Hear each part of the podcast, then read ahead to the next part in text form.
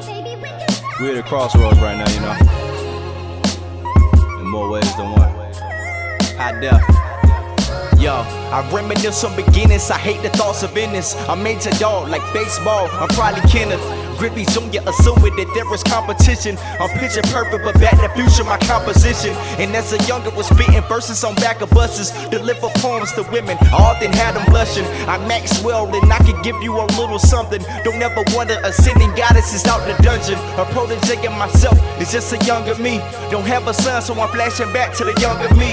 It's been a journey, but personally, I still run the street. I paid the cost to be the boss. What's my receipt?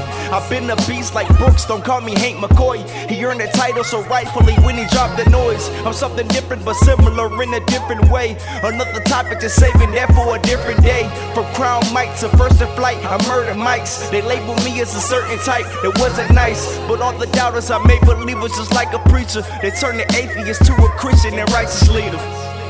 Yeah. Man. Pray for Brooks, man. Real talk though, this ain't even just about Brooks. This for anybody out there with a passion and you find a place where you ain't got that love for it no more. You just fighting and fighting, trying to get that fire back. But this a message to you. The fire never left. It's deep down in your soul, you just gotta find it. Believe in yourself. You can do it.